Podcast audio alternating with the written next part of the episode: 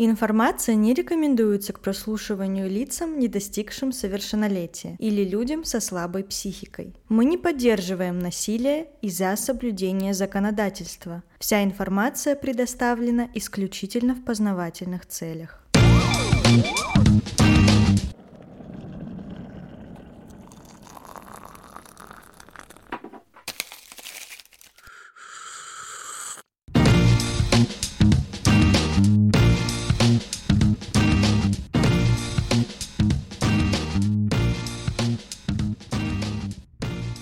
Вами подкаст с двумя ложками Трукрайма. Я Наташа. А я Милена. И сейчас мы собрались с вами в эту снежную погоду. Ну, у нас прям хлопья снега падают с неба. И мы садимся за стол на обед. Я Милене сегодня принесла рождественский кекс э, от моей мамы. Почему рождественский, хотя Рождество прошло? Ну, потому что кекс, который готовила моя мама, он по очень сложному рецепту, когда э, нужно сначала выпекать, потом кекс должен полежать что-то там полгода, потом его нужно в ликере обмакать, пропитывать каждые две недели, а потом он еще настоится, и только потом можно кушать. И, ну, не кушать, есть, извините, кому не нравится формулировка кушать. Моя мама взялась за кекс, э, ну, чуть-чуть позже, чем нужно было. нужно было за год, а она взялась там за месяц, ну, примерно. Поэтому только сейчас он уже готов. Сейчас я покажу его Милене, какой он хорошенький. Рецепт я спрошу мамы и выложу в наш телеграм-канал. Моя мама готовит этот кекс уже второй год, и он очень вкусный. И прям чувствуется ликер и немножечко такой, потом после него расслабленный становишься. Поэтому, Милена, угощайся, и еще раз тебя с Рождеством. Спасибо и тебя, Наташа. Как его обломать? Он прям такой ядреный, пропитанный.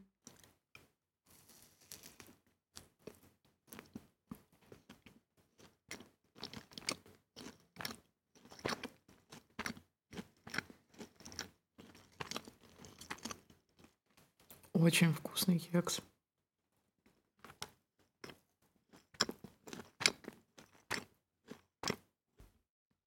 Блин, это безумно вкусный. Сейчас дожую. Мамочка, слышишь? Это безумно вкусный кекс. Передай своей маме большое спасибо. Он очень насыщенный. Я вообще не особо люблю изюм, цукаты и всякое такое, но здесь они приобретают совершенно другой какой-то спектр вкуса. И это очень круто. Спасибо, мне очень понравилось. У нас за окном снегопад. Здесь очень пряный кекс. Пропитанный ликером. Пропитанный ликером. И кофе. И кофе. Ну, кофе мы взяли в кофейне у Милены. Что это? Черный, черная ночь. Не черная ночь, это фильтр кофе. Я просто предпочитаю только черный кофе. Ну да. Что так говорят все крутые люди. Да блин. А я пью раф, это когда сливки, молоко, вода и куча всего, и капелька... Нет, даже не, не капелька кофе, а сливки со вкусом кофе. Так. Ну, у всех свои предпочтения. Да. Просто кому-то плохо от кофе. У кого-то сердце останавливается и паничка начинается, а кто-то вот фильтр пьет. А кто-то просто не может жить без черного кофе. Мое утро не может начаться без кофе. Но сейчас три часа дня. У меня утро. У нас такие уютные посиделки, и Милена так и широко улыбается, и даже не хочется начинать историю, которую я хочу сегодня рассказать. Но, наверное, вот ты сейчас поулыбалась и получила дозу своего счастья, чтобы потом это компенсировать моей историей. Все приятное рано или поздно заканчивается, поэтому нам надо с тобой переходить к теме нашего сегодняшнего выпуска. Что ты подготовила? Ты как учительница, что ли? Я подготовила к сегодняшнему уроку некую историю, и давай начнем с того, что любишь ли ты подделки всякие делать, там, милые книжечки, вышивка, вязание? Ну, как ты знаешь, да, я периодически увлеченно занимаюсь тем, что я делаю всякие блокноты, но это чаще всего там не на продажу, это просто на подарок, либо себе. Плюс я вышивала крестиком как раз-таки на этих блокнотах. Ну, короче, да, мне нравится и лепить из глины. Плюс у меня появилось недавно новое увлечение. Я увидела всякие поделки из дерева, типа посуды, и накупила себе кучу стамесок. Они у меня лежат. Я сделала только одну какую-то пиндюрку. И они все затупились, поэтому мне, скорее всего, надо будет купить заточку, либо все-таки раскошелиться и купить нормальные инструменты. А насчет блокнотов, я знаю, что ты даже переплет э, сама делала. Да, Это сложно? да. Это очень трудоемкий процесс, э, длительный, потому что каждую страничку нужно перешить с другой. Но мне такое нравится, потому что я ну, успокаиваюсь и концентрируюсь на определенном деле. И тем самым э, это помогает моей психике справиться с э, всяким шквалом разных мыслей.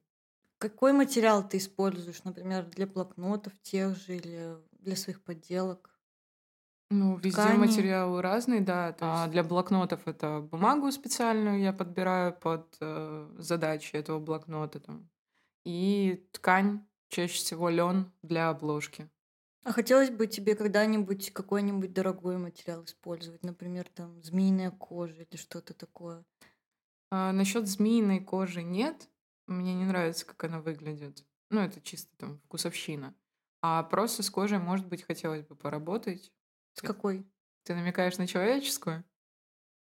Нет, я не хочу работать с человеческой кожей, А это вот жутко. э, история, которую сейчас тебе расскажу, там как раз-таки подделки, которые все сейчас мы перечислили, были сделаны из человеческой кожи. Ого.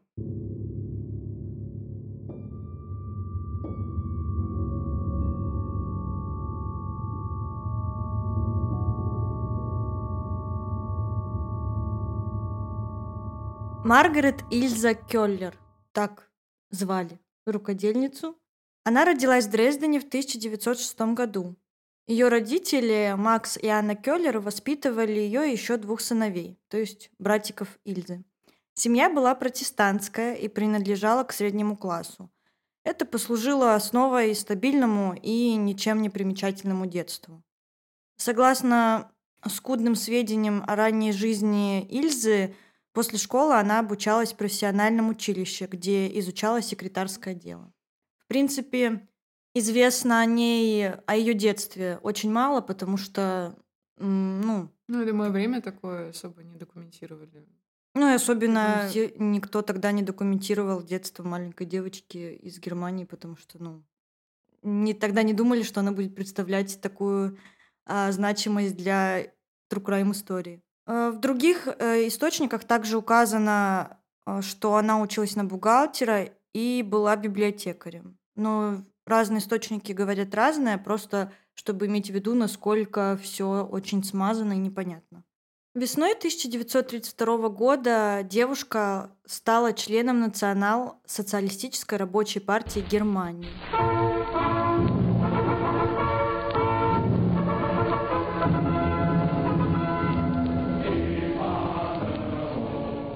Знаешь, что- что это за партия? Ну да. Не ЛДПР. Ну, как раз-таки Гитлер пришел к власти. с этой Да, партии. с, этой партией. И э, Ильзе ну, на время вступления в эту партию было 26 лет. В принципе, Ну, его практически как целевая нам. аудитория вообще. Ну, да, молодые люди, которые должны были поменять будущее Германии. Благодаря контактам с эсэсовцами, эсэсовцы это как раз-таки люди, которые были включены в эту партию, весной 1934 года Ильза познакомилась с Карлом Отто Кохом. Ему на тот момент было 37 лет, а Ильзе 28. То есть разница в возрасте была 9 лет. Это я просто говорю, чтобы, не знаю, фан-факт такой. Сам Карл Кох участвовал в Первой мировой войне и даже был захвачен британскими войсками и до 1919 года находился в плену. То есть он уже побывал на войне, и психика была сформирована и готова для другой, уже Второй мировой войны. Вскоре после знакомства с Ильзой Карл Кох э, вступил в СС. В 1936 году Карл Кох стал комендантом концлагеря Заксенхаузе под Берлином. Заксенхаузен был трудовым лагерем, оборудованным несколькими вспомогательными лагерями, газовой камерой и зоной медицинских экспериментов. Именно в этом лагере проходили отработку технологии воздействия на заключенных, впоследствии применявшейся во всех гитлеровских лагерях. То есть именно с этого лагеря шли программы, которые будут использовать в других лагерях. Ильзе Кёллер последовала за Карлом, так как между ними уже возникли чувства, и она поступила в этом концлагере Заксенхаузен на работу в качестве бухгалтера. Все шло к свадьбе и созданию семьи. В идеальных условиях в концлагере, да? Ну, они... Так... Извините, у меня просто нервные смешки это все вызывает, просто потому что, ну, эта тема с концлагерями очень тяжелая. И особенно с тем, что происходило в них. Это сложная тема, но сейчас э, давай сконцентрируемся на таком вот, э, на семейной жизни этой молодой девушки. Я постараюсь. Хотелось бы отметить, что Гитлер, которого ну, мы тут мельком упомянули, хотел э, повысить рождаемость, то есть улучшить демографию страны. Для чего? Ну, потому что нужно было пушечное мясо. Ну, больше которое... солдат. Да, больше солдат. Для этого были созданы различные демографические программы. Например, к одной из таких программ относилась знаменитая Лебенсборн. Я не знаю, правильно ли я прочитала. «Источник жизни» в переводе. Это такая сеть заведений, которая появилась в Германии, и там расово чистые женщины вынашивали детей от таких же первосортных мужчин. Э, самыми ценными производителями считались члены СС. Членом СС был как раз-таки Карл Кох, жених нашей Ильзы. Этот интересный факт я рассказала, чтобы отметить, э, как важна была чистота и соблюдение того, чтобы в брак э, вступали люди одной и той же расы. Никаких полукровок? Да, Гермиона, выйди из чата. То значило, что Карлу Коху можно было иметь э, детей только от арийки. Чтобы быть арийкой, нужно было доказать расовую чистоту своего рода на протяжении пяти поколений. И затем предоставить свидетельство о пригодности к вступлению в брак. Это свидетельство должен был подписать врач. Потом нужно было получить одобрение от своего начальства. Итак, э, Ильза с Карлом прошли все эти ступени и смогли доказать свою чистоту. И когда девушке было 30 лет, а Карлу было 39, пара поженилась. Угадай, где они поженились? Прямо в концлагере. Как тебе, как тебе такой новый выпуск э, четырех свадеб? Знаешь, где они сидят в начале и говорят, а твоя свадьба где будет? Какой у нее бюджет? Она такая, ща, конечно, вы. Я вас тут, знаете, как всех. Удивлю. Свадьба была в концлагере со скромным бюджетом. И то, что у них была там свадьба, и то, что они вообще начали формировать свою семью, именно вот, я даже не знаю, как это назвать, в место смерти, то есть в таком каком-то очень сомнительном окружении, э, может говорить о том, на каких э, люди были, не знаю, как это назвать, э, идеологических улетах или как это, то есть они не осознавали или не понимали, что это какая-то дичь.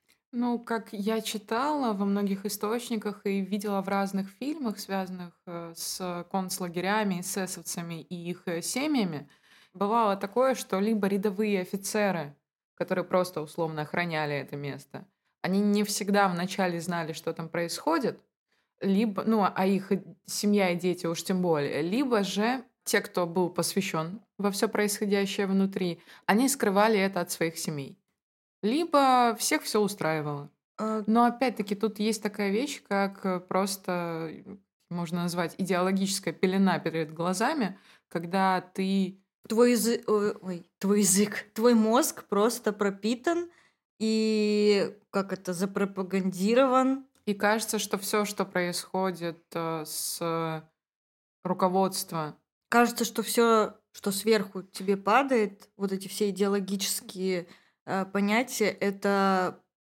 Ну, все нужно воспринимать как чистую монету, нельзя сопротивляться, и жить нужно только по таким стандартам, и поэтому как бы жестокость в отношениях тех, кто не угоден власти, она оправдывается. Ну, тут уже не будем переходить, останемся в нашей теме. Они поженились э, в одном концлагере и переехали в другой. Молодожены жили в довольно скромных условиях до того, как в 1937 году Карл Кох был назначен комендантом лагеря Бухенвальд. Бухенвальд, э, я вот, кстати, не знала, что в переводе с немецкого это означает «буковый лес». Не знаю, такое страшное название, ассоциация с этим страшным названием, а в итоге это просто обозначает лес. Бухенвальд – это один из крупнейших концентрационных лагерей в Германии, располагавшийся рядом с Веймаром. А, несмотря на то, что официально Бухенвальд не имел статуса лагеря смерти, с июля 1937 года по апрель 1945 в лагере было заключено приблизительно 250 тысяч и убито приблизительно 56 тысяч человек, в том числе люди, умершие в результате недостатка еды и проведения бесчеловечных опытов над ними. Э, на входе в лагерь была надпись «Каждому свое». Вот я ее вообще не поняла, что она значит, что к чему, в смысле каждому свое. Каждому своя насильственная смерть?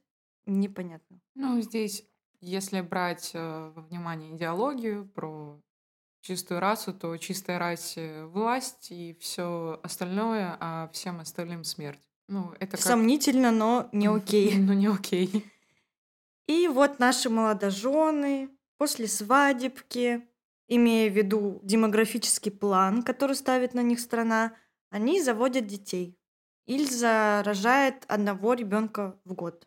В 1938 году она рожает Артвина, Гизелу она рожает в 1939 году и Гудрун в 1940 году. Чита Кох жила к тому моменту на роскошной вилле, которая символизировала власть и престиж главы семейства, коменданта Карла. Ильза растила детей на окраине лагеря, окруженного колючей проволокой. Она воспользовалась своим положением и наняла заключенных рабов для помощи в содержании своего домашнего хозяйства. Ильза Кох была в основном непопулярна среди офицеров СС и их жен. Я так понимаю, что это а как военный городок, э, то есть там все друг друга знают, и к друг другу ходят в гости, знакомятся и как-то вот в этой среде живут. Ильза хвасталась своим новым богатством и сильно использовала свое положение жены коменданта лагеря. Одной из причин ее плохой репутации могло быть и то, что у нее были различные адюльтеры, в том числе с Германом Флорштен... Извините. С Германом... С Германом Флорштен Том. Это блокфюрер, э, он отвечал за бараки для заключенных. И э, у нее еще были, по слухам, отношения с Вальдемаром Хованом. Это главврач концлагеря. Э, суть, что у этих мужчин были и жены, и дети, но просто они жили все в одном доме.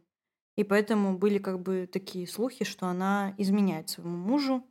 И как раз-таки в этом контексте по-разному описывалась вообще сама фигура Ильзы Кох, потому что ее сексуальность ее была как-то больше подана как извращенность. И еще плюс ее внешность и гендер, то, что она женщина, и она была красивая.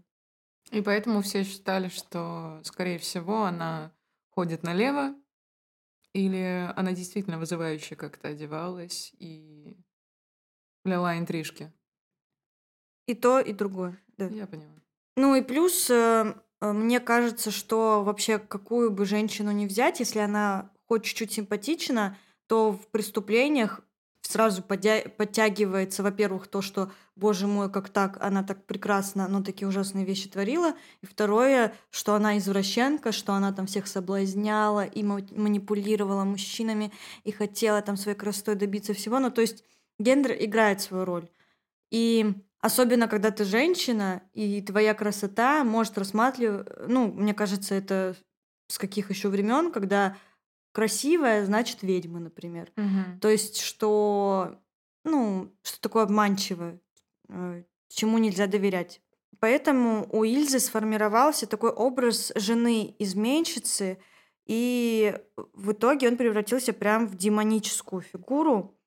Далее я буду перечислять показания со слов свидетелей, э, какие именно преступления Ильза совершила. Ильза Кох несколько дней держала собак голодными, и потом она собирала заключенных и наблюдала, как голодные животные терзают людей. Особенно часто в травле участвовали старики и беременные женщины. Те, кто не могут дать отпор. Ну, мне кажется, Но там в этом да. нельзя отдавать отпор, да. Ну и в плане ты не можешь, потому Не что ты можешь, да. ешь э, кусочек хлеба в день. А Также ходили слухи, что Ильза била заключенных хлыстом, когда ездила верхом в лагере для военнопленных. Немного перекликается с нашей э, предыдущей героиней, Помещицей. помещицей Салтыковой. Ну, она, кстати, да, э, тут тоже вот что концлагерь, и она жена коменданта, такая властная женщина. И плюс у нее еще в доме были э, раб- ну, как э, Рабы. рабы из концлагеря. Многие, ну, я не хотела бы говорить рабы, это заключенные люди, которых э, м, заставили следить за хозяйством. Многие заключенные говорили, что Кох сообщала о них, если они не здоровались с ней, а, за что впоследствии заключенные подвергались суровым наказаниям. Ильза также наказывала заключенных, если они считали ее непристойной. При этом она якобы очень раскрепощенно одевалась. То есть это какие-то короткие облегающие юбки, облегающие водолазки. Ну, то есть в свидетельствах упоминалась ее непристойная одежда. Особое внимание Ильза обращала на бывших заключенных, моряков и цыган. Я вообще не понимаю, как они тут все вместе связаны. Татуировки. А, о, точно. Но цыгане тоже делали А у них были татуировки? такие необычные татуировки в виде чертей, ну, а у моряков Ну, тоже моряков, да. якоря, русалки, у заключенных тоже у них там а, своя символика в татуировках. И они еще делали татуировки необычные на, тот момент красной или зеленой тушью, что украшало кожу.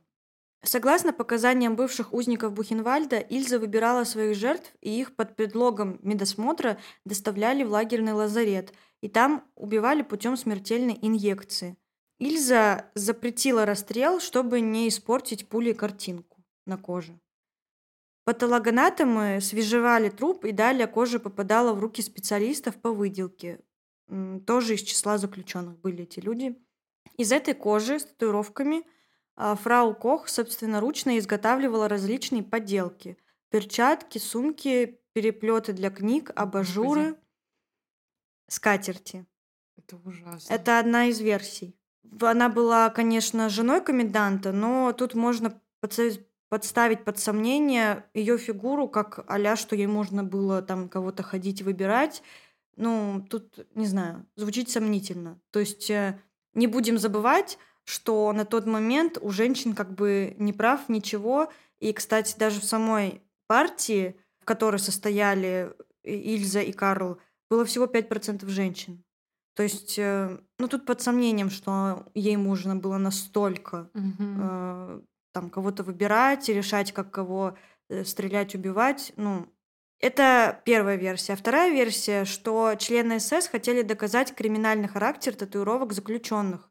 То есть, аля эти люди не только не наши расы, но они еще и заключенные, то есть они преступники. Поэтому э, эсэсовцы выбирали людей с татуировками, и по ранее описанной схеме врачи снимали с них кожу и затем пересылали в Берлин для изучения. Какой кошмар. А излишки кожи уже использовали для сувениров, чтобы порадовать жену коменданта Ильзу Кох. У меня это вообще не укладывается в голове. Как такие страшные вещи могут стать сувенирами? А вот э, сувениры из э, кожи животных. Но по Ну, сути, я поняла, отношение, да, к М. людям было... как к животным. То есть, например, а, если ты считаешь себя выше и важнее, и что твоя раса круче, ну, например, э, как это происходит сейчас, то, что человек такой, ну, я же выше на ступень, и я могу убить животного, носить его кожу и мех, потому что я просто могу, и потому что я человек, я выше животного. И тут, когда определенные расы людей становятся ниже и, ну, как бы спускаются к животным, то они как бы становятся по расходу таким же материалом. То есть а мы высшая раса, мы арийцы, и мы можем как животных использовать этих людей. То есть их кожу, их волосы. Мне кажется, тут вот эта вот э, ступень, ну, понятно, потому что не знаю, но я видела очень много женщин, которые мех носят, и у них э, сумочки из кожи, и мне мама постоянно говорит, обувь только кожаная, чтобы дышала ножка, и я всегда, не знаю, я не могу это воспринимать. Но если представить, это, конечно, страшно. Это очень страшно. Но по сути то же самое делают животные. Ну, То есть кажется, да. что это что-то такое странное и звон э, выходящее, но много людей носят э, изделия из кожи животных, а для этих Ну, людей другие люди были как животные. Ну, то есть логика понятна, но э, ну, ужас. да, это просто кошмар. Мы в телеграм-канале прикрепим фотографии изделий с татуировками. Если вам неприятно на это смотреть, но могу сказать, что это черно-белые фотографии. Они, ну, в Ну, плане, типа, если не знать, то можно подумать, что это, ну, рисунок на каком-то кожаном изделии, что и есть на самом деле. Извините, я не ладно, знаю. для Если тех, кому будет неприятно, мы специально сделаем блюр на да. фотографиях, и если вам будет интересно, вы тыкните, и фотографии откроются. И вернемся, да, к версиям преступления Ильзы. Мне кажется, вторая версия более правдивая. То, что там излишки кожи, которая оставалась, она уже шла там на разные изделия и на подарки. Как бы это ни звучало. Также говорили, что Ильза Кох хвасталась кожными изделиями и даже скатертью для кухонного стола из спины певицы парижского кабаре. В 1941 году жена коменданта, ну, Ильза, получила звание старшей надзирательницы. То есть она уже работает в концлагере. Карьерная лестница? Да, хотя ее мужа Карла Коха перевели в Майданок, а Ильза осталась в Бухенвальде. Э, За свое жуткое увлечение, ну вот это вот все подделки, сувениры, она получила среди узников прозвище фрау Абажур.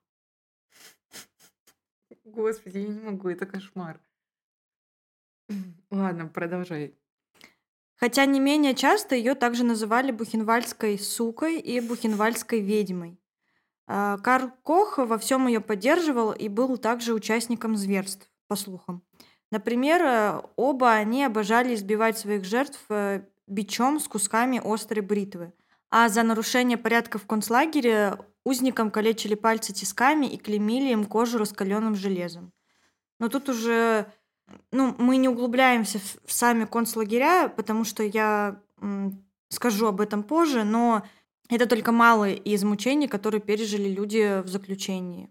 А, В конце концов, э, информация о том, чем занимается супружеская чита Кохов, дошла до вышестоящего руководства. Но жестокость – это не единственное, что вскрылось о семейной паре. Что же там может быть еще? А, Дело в том, что все, что было у заключенных, э, какие-то там, не знаю, вещи, драгоценности, золотые зубы, они забирались и отправлялись как, не знаю, как ну, в общую, в общий бюджет страны. То есть это считалось государственной собственностью. Например, людей сжигали и отбирали потом вот золотые зубы, их все собирали и отправляли в Мгм. Берлин. И чита Кохов, она занималась коррупцией и присваивала себе часть имущества.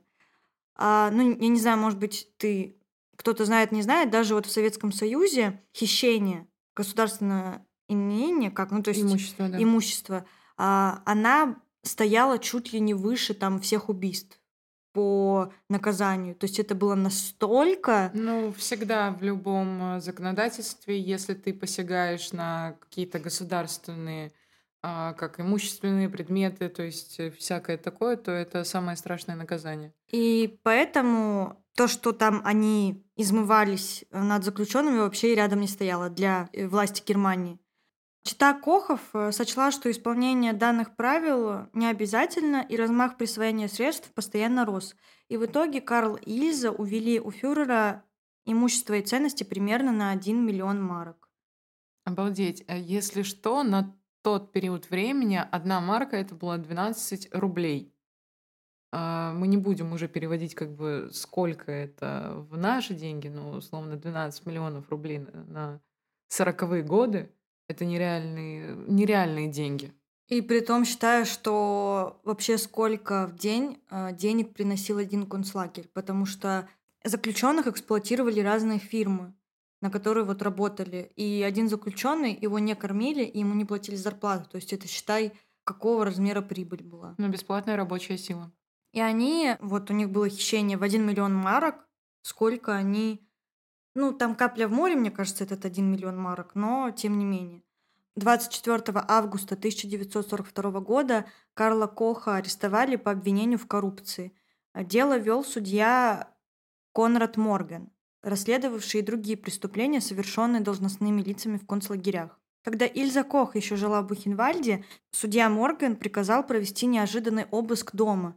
В частности, искали обложки для книг или абажуры из человеческой кожи. Ну, то есть, э, вот слухи дошли, что Но при этом их судили за коррупцию, а не за... из-за жестокое А, обращение. жестокое тоже? э, За жестокое тоже?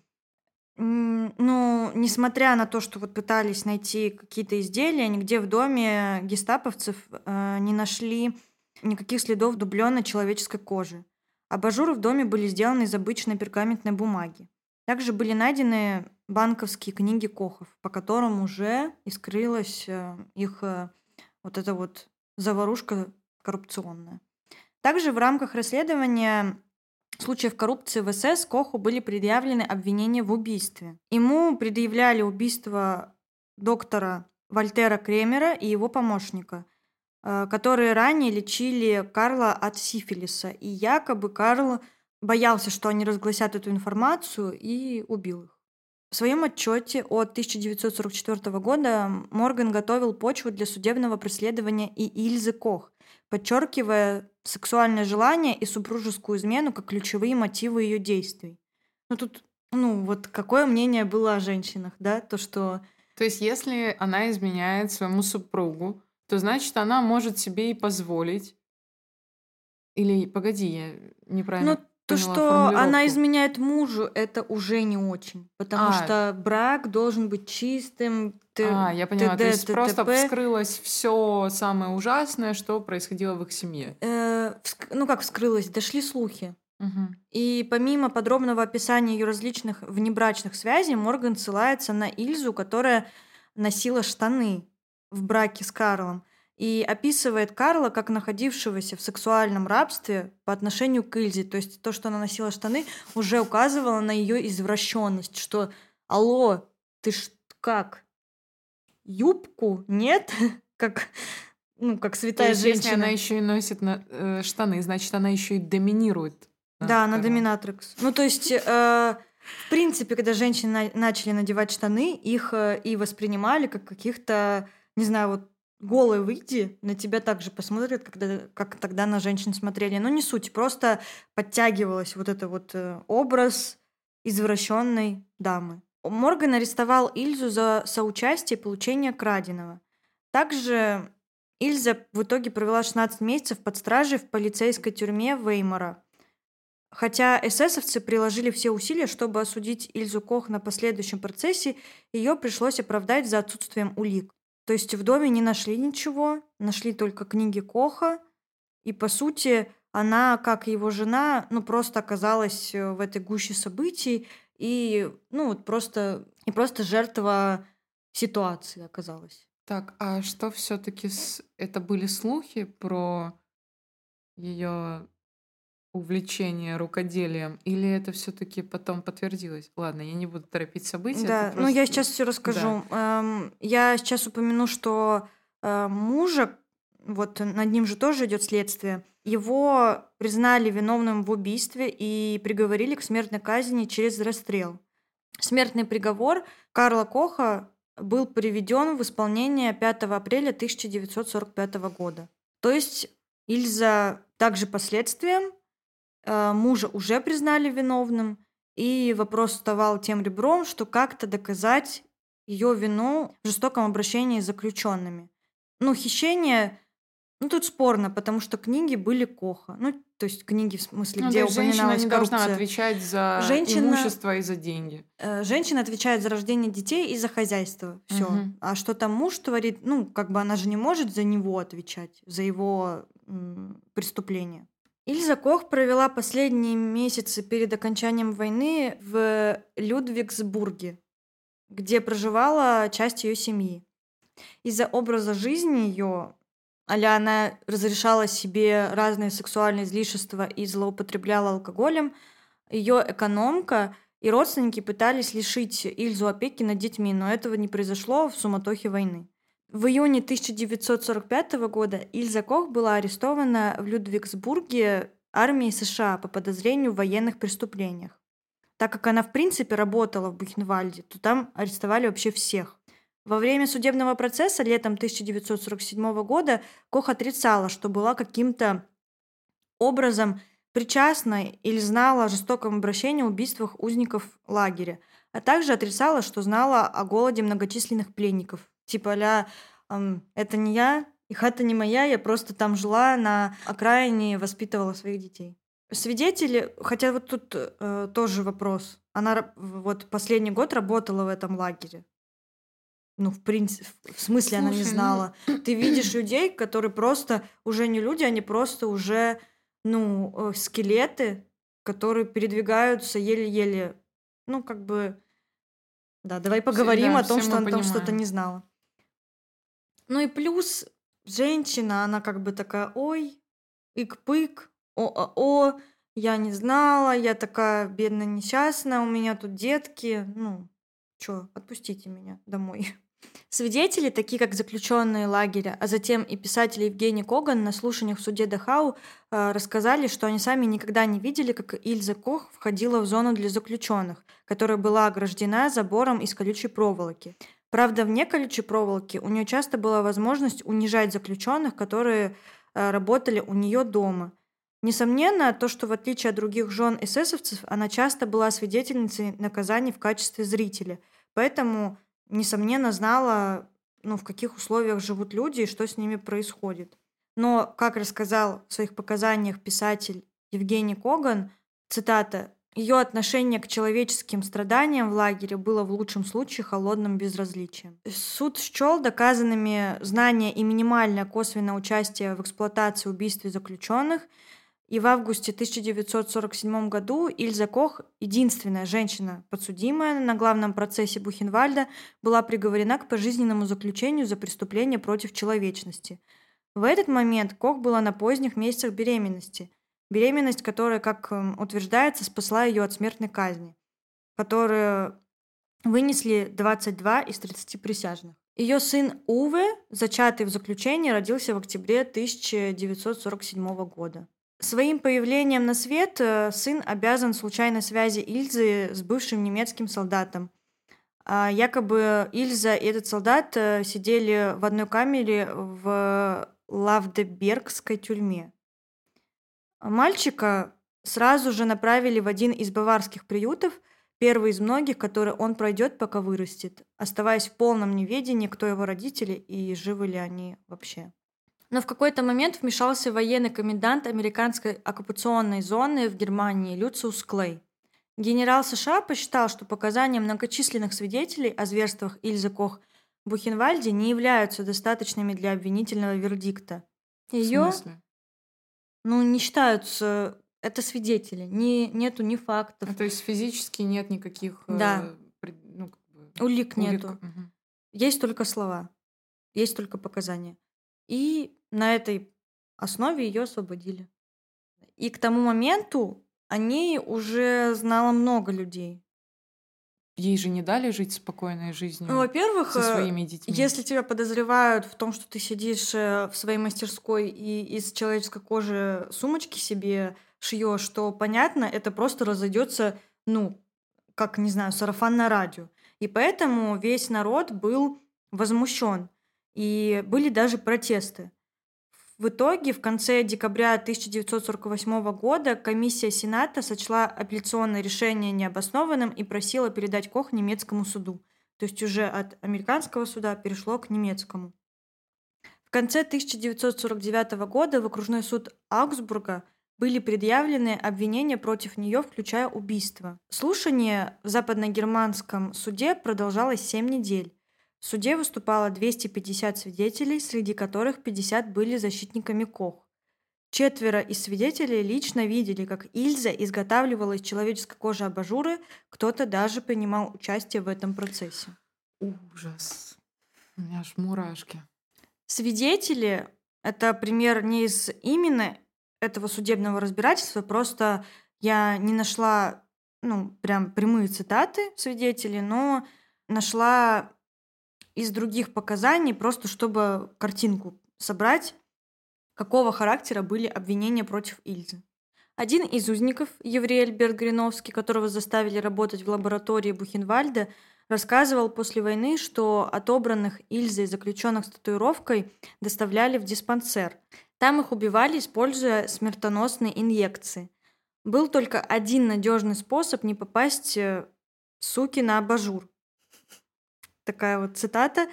А, Единственный способ спастись было изуродовать себе кожу или умереть в газовой камере. Некоторым это казалось благом. То есть, э, зная, что твоя кожа потом не пойдет на... Украшение. Да. Какой кошмар. И ее там никто не будет носить на руках, как перчатки, например. Я думаю, что под конец выпуска можно счетчик установить, сколько раз я сказала, какой кошмар. Надо было его сначала устанавливать, ну ладно. Э, татуировку это опять из свидетельств. Я не знаю, это просто звучит настолько абсурдно. Я прочитаю просто как факт, потому что, ну, в моей голове это не укладывается, но я же не могу утверждать, было это или нет. Цитата. Татуировку, украсившую трусики Ильзы, я видел на спине одного цыгана из моего блока, рассказывал Альберт Гриновский. Тут не знаю. Я просто не... Ну, то есть мы просто не знаем. Но звучит это настолько абсурдно, что мозг просто не верит... Ну, в мире настолько ужасные вещи происходят, что просто вот я прочитала, а там дальше уже как вы сами считаете. И также были улики не из дома э, Кохов, но из самого концлагеря, из Бухенвальда – это открытки из кожи военнопленных, абажуры. Одной из улик была засушенная голова одного из заключенных, и она стояла прямо на столе у коменданта лагеря. Ну, тут на фотографии... В моей просто голове... Давай так, наверное, из-за того, что это, да, как ты и говорила, фотография черно белая и, и что она, просто, она уменьшилась она в размере. засушилась, да, вот как... Я, я просто не могу представить, как это чисто физически возможно. В племенах так еще делали Ой, или кошмар. делают вот эти Я зашу... поняла, да. И она стояла, как, я не знаю, как фотография твоей семьи, вот у него на, на столе рабочем.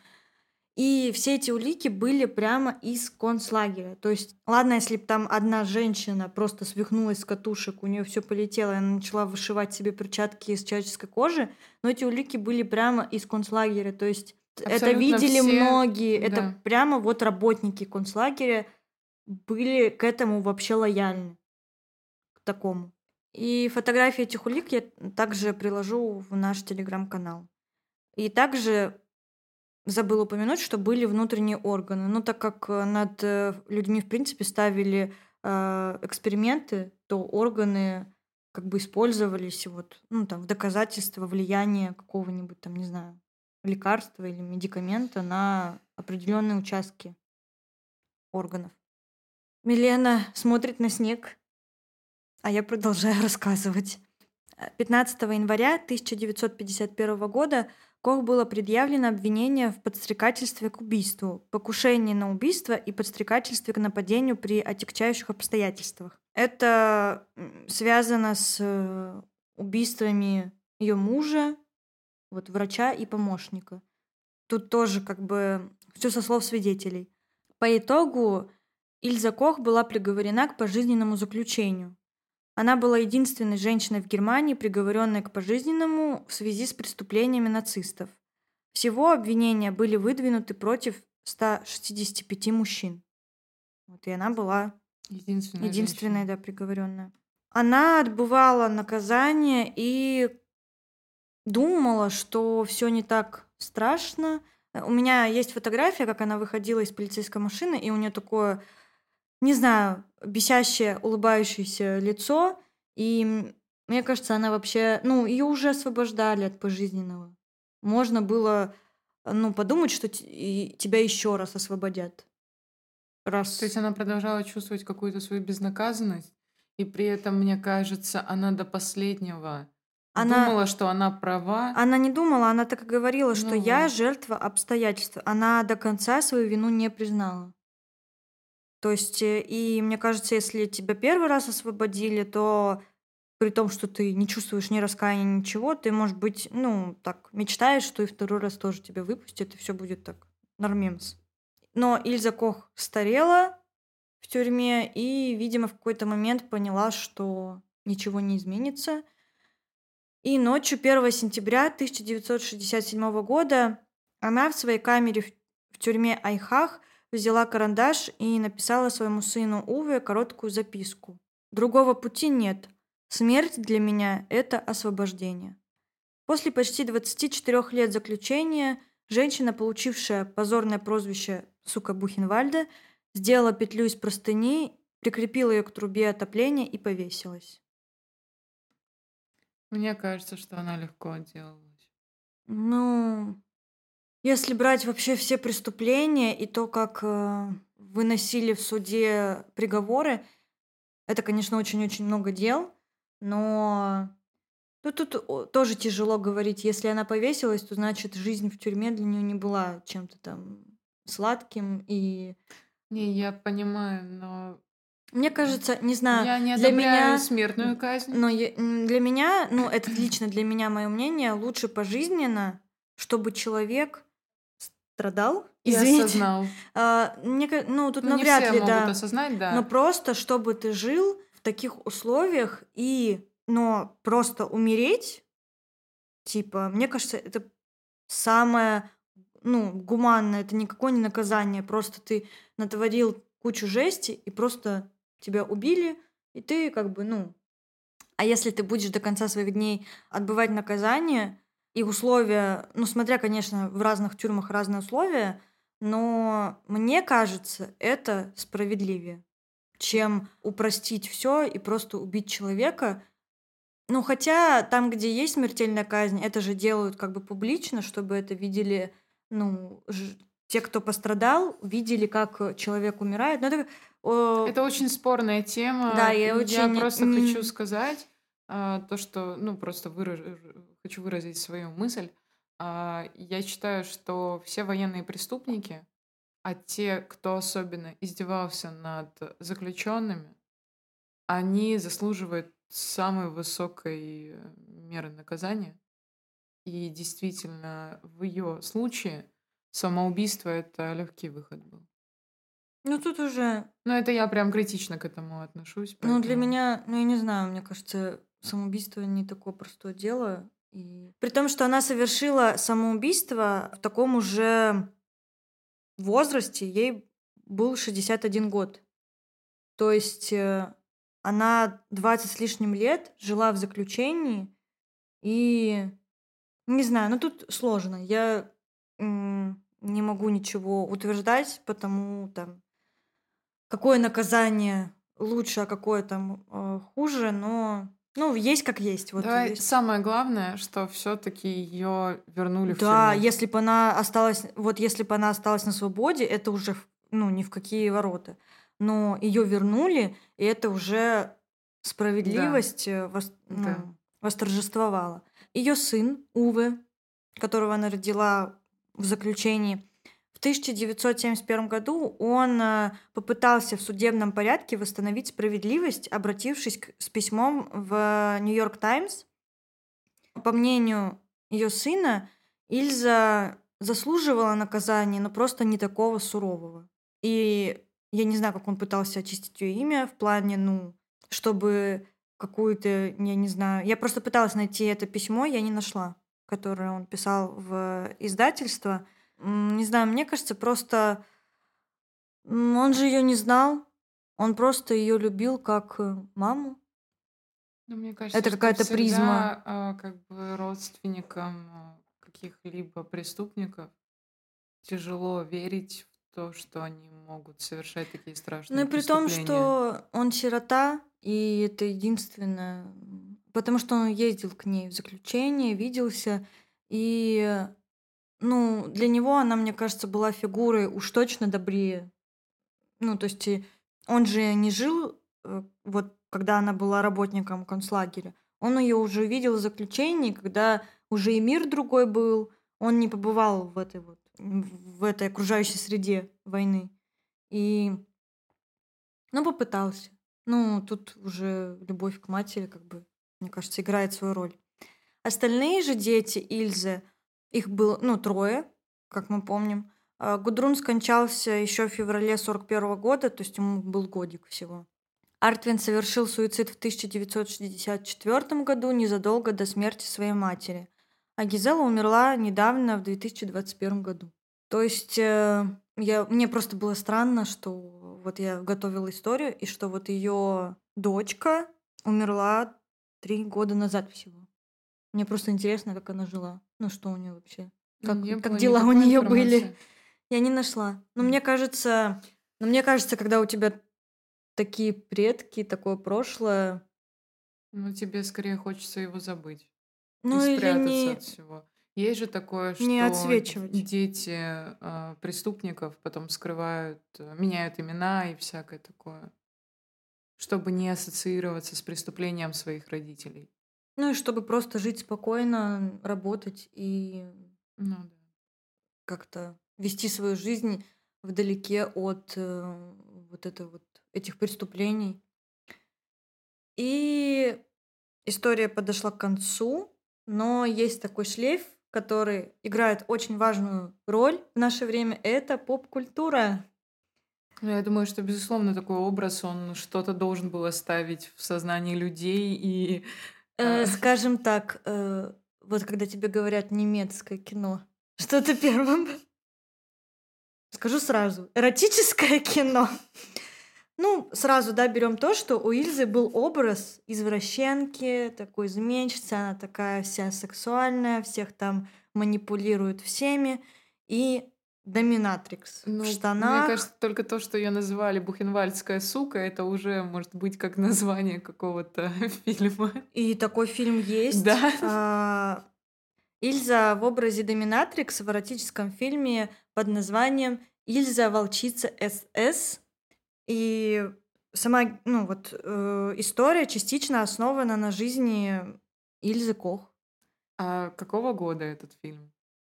У тебя есть? Мне, ну, мне просто кажется, что в наше время уже неэтично снимать какие-то такие а, Я вообще... фильмы. э, Так это даже... Это фильм, но у него потом была франшиза, то есть он был очень популярным. И это не Германия, его снимала Канада.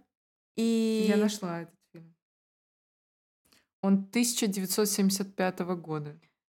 Жанр военный, ужасы, триллер, драма. Но это эротическое кино. Все-таки, если вы даже по кадрам посмотрите, сюжет фильма. Да хватит. Ну, Милена, Милена начинает смотреть в интернетах. Я смотрю, Обложки. я обложки смотрю. Так я т- потом. Ну ладно. Гляньте, урок не закончился, она уже в телефоне сидит. Я убрала, как настоящая фрау, я убрала от тебя. Сейчас я тебя накажу. Боже, не надо. Сюжет фильма. Э, В некий концлагерь нацистов, в котором заправляет жестокая фрау, Ильза привозят новую порцию заключенных. Над женщинами Ильза с подручными ставят жестокие медицинские опыты, в то время как мужчинам тоже приходится несладко. Ильза каждого из них пробует в постели. Цель Ильзы доказать, что женщины способны выносить больше боли и страданий, чем мужчины, а значит, им можно позволить сражаться на фронте. Блин, ну это прям лютая чернуха. Э, Я кадры смотрю, так он еще и он еще и цветной, и актриса такая, ну, блондинка, ну такая фрау Ильза, ну такая. Так Мне это еще кажется, не нам к все. этому выпуску нужно будет ставить просто тысячи миллионов э, плажек э, 18 плюс. Плашек, Алерт, пла- алерт, плаш- м, осторожно, внимание. Но это еще не все. В поп-культуре образ Ильзы также известен по фильму «Хеллбой» и компьютерной игре Blood Rain. Персонажи Ильза Хаупштайн и Баттери Менгеле стали яркими, такими яркими героинями с долей мистика сексуального налета. В остальном, эм, как бы Ильза Кох, э, неизменный демон в юбке, секретарь э, концлагерей Третьего рейха, преступления которой поражали своей немыслимостью видавших виды фашистов. То есть вот этот образ, Доминатрикс. да, в концлагере, которая ходит с плеткой в таком эротическом как бы одеянии и всех наказывает, вот этот образ взят с Ильзы Кох. И если посмотреть на ее фотографию, она реально, вот я когда увидела, если не знать, она очень похожа на актрису кино. Ну, она правда красивая женщина, и этот образ, который в культуре сформировался, это просто вот соединение каких-то эротических фантазий, красивая женщина, преступница, концлагерь, э, не- как бы Германия. Ну, я не Я- знаю, как это Я не формируется. Вот, я только что хотела сказать, что я просто не представляю, как после вот таких вот ужасов, описанных э, Да, в принципе, выше, ты можешь представить какой-то сексуализированный нет, образ, постой. связанный с этой Давай женщиной. начнем с того, Я что... просто не понимаю и негодую, потому что кроме отвращения у меня это все не вызывает. Давай начнем с того, что люди делают сексуализированным вообще все. Не, я знаю, что да, это... И тут уже у кого какая фантазия. Я тоже была в шоке еще даже с того, что это война. Ну как вы можете взять войну и вот в таком ключе и рассмотреть? Но с другой стороны, это человеческие фантазии, которые бывают настолько немыслимыми, что... Но то, что сняли фильм, и это еще и франшиза культовая, ну... э. Давайте я просто покажу фотографии, ты какой-то дашь свой фидбэк, а наши Да. слушатели уже зайдут в телеграм-канал и сами посмотрят. Покажи мне Ильзу. Ну, Ну, вот здесь она... взрослая уже. Это вот когда ее арестовали. Ну, это вот она с мужем. Это вот как раз-таки, а, когда они уже в концлагере жили в доме. Блин, это ну просто тетя. Ну, да, просто женщина. Ну, Меня эротических фантазий не вызывает. ну извини, Милена, я тебе... Мы тут как бы не для этого собрались. Это вот они с детьми. Блин, как жутко. А, да, Жутко смотреть на то, как эти люди мило улыбаются со своими детьми, а при этом на задворках творят такие ужасы. Там будет фотография, когда рисуют ее автопортрет. Это просто вот она сидит такая вроде бы, ну, а ну, просто миловидная женщина, но ее рисует вообще какой-то... Я посмотрела и думаю, Они Ну, видели ее истинный облик, да. понимаешь? какое-то смазанное нечто. В общем, наверное, А, нам нужно уже Я закругляться. хотела просто сказать о том, что внешность и вообще а, жизнь человека какая-нибудь там семейная никак его не описывает. У людей есть э, так- ну, разные грани, и некоторые из них могут быть настолько ужасными. Ну и, кстати, вот то, что ты говоришь, да, про как такие люди могли вообще такое делать, я нашла высказывание одного философа про вообще концлагеря и почему люди, которые вот были просто гражд- гражданами своей страны, как стали маньяками. Ну, то есть просто куча маньяков появилась вот благодаря концлагерям. Эти работники, но они не просто там на работу приходили, они приходили на убийство, на преступление. Философ, э, его звали Теодор Адорно, говорил так, писал так. Готовность быть заодно с властью и подчиняться тому, кто сильнее, и создала мучителей. Единственной силой против концлагерей могла бы быть внутренняя автономность, сила, необходимая для неучастия. Необходимо противостоять господству любого коллектива. Люди, которые слепо встраиваются в коллектив, уничтожают в себе способность к самоопределению. И мне кажется, это просто вот в точку, когда ты не отделяешь себя от общей массы, ты просто, ну, ты, ты не уходишь вглубь себя к пониманию, а ты этого хочешь, тебе это надо, ты это вообще поддерживаешь, ты за это, когда ну, вот этого нет, и ты просто встраиваешься, идешь вместе со всеми, берешь там какую-то идеологию и просто вот в нее окунаешься и не пытаешься как-то каким-то критическим мышлением ну, работать, то в итоге ты как личность, мне кажется, просто стираешься, потому что ты просто становишься, ну вот, э, винтиком в системе, для которой ты никто, по сути. Ты просто выполняешь какую-то функцию. Мне кажется, эти слова на подумать. Я прям... Важно всегда оставаться человеком вне зависимости от того, что твердят из э, экранов телевизоров, радио, ну, на тот момент это было, газет. Всегда нужно включать крити- критическое мышление, ты верно сказала, и всегда нужно оставаться человеком. Нет ничего важнее, нет никакой цели, которая бы оправдывала насилие, поэтому на подумать. Да. Домашнее задание на подумать.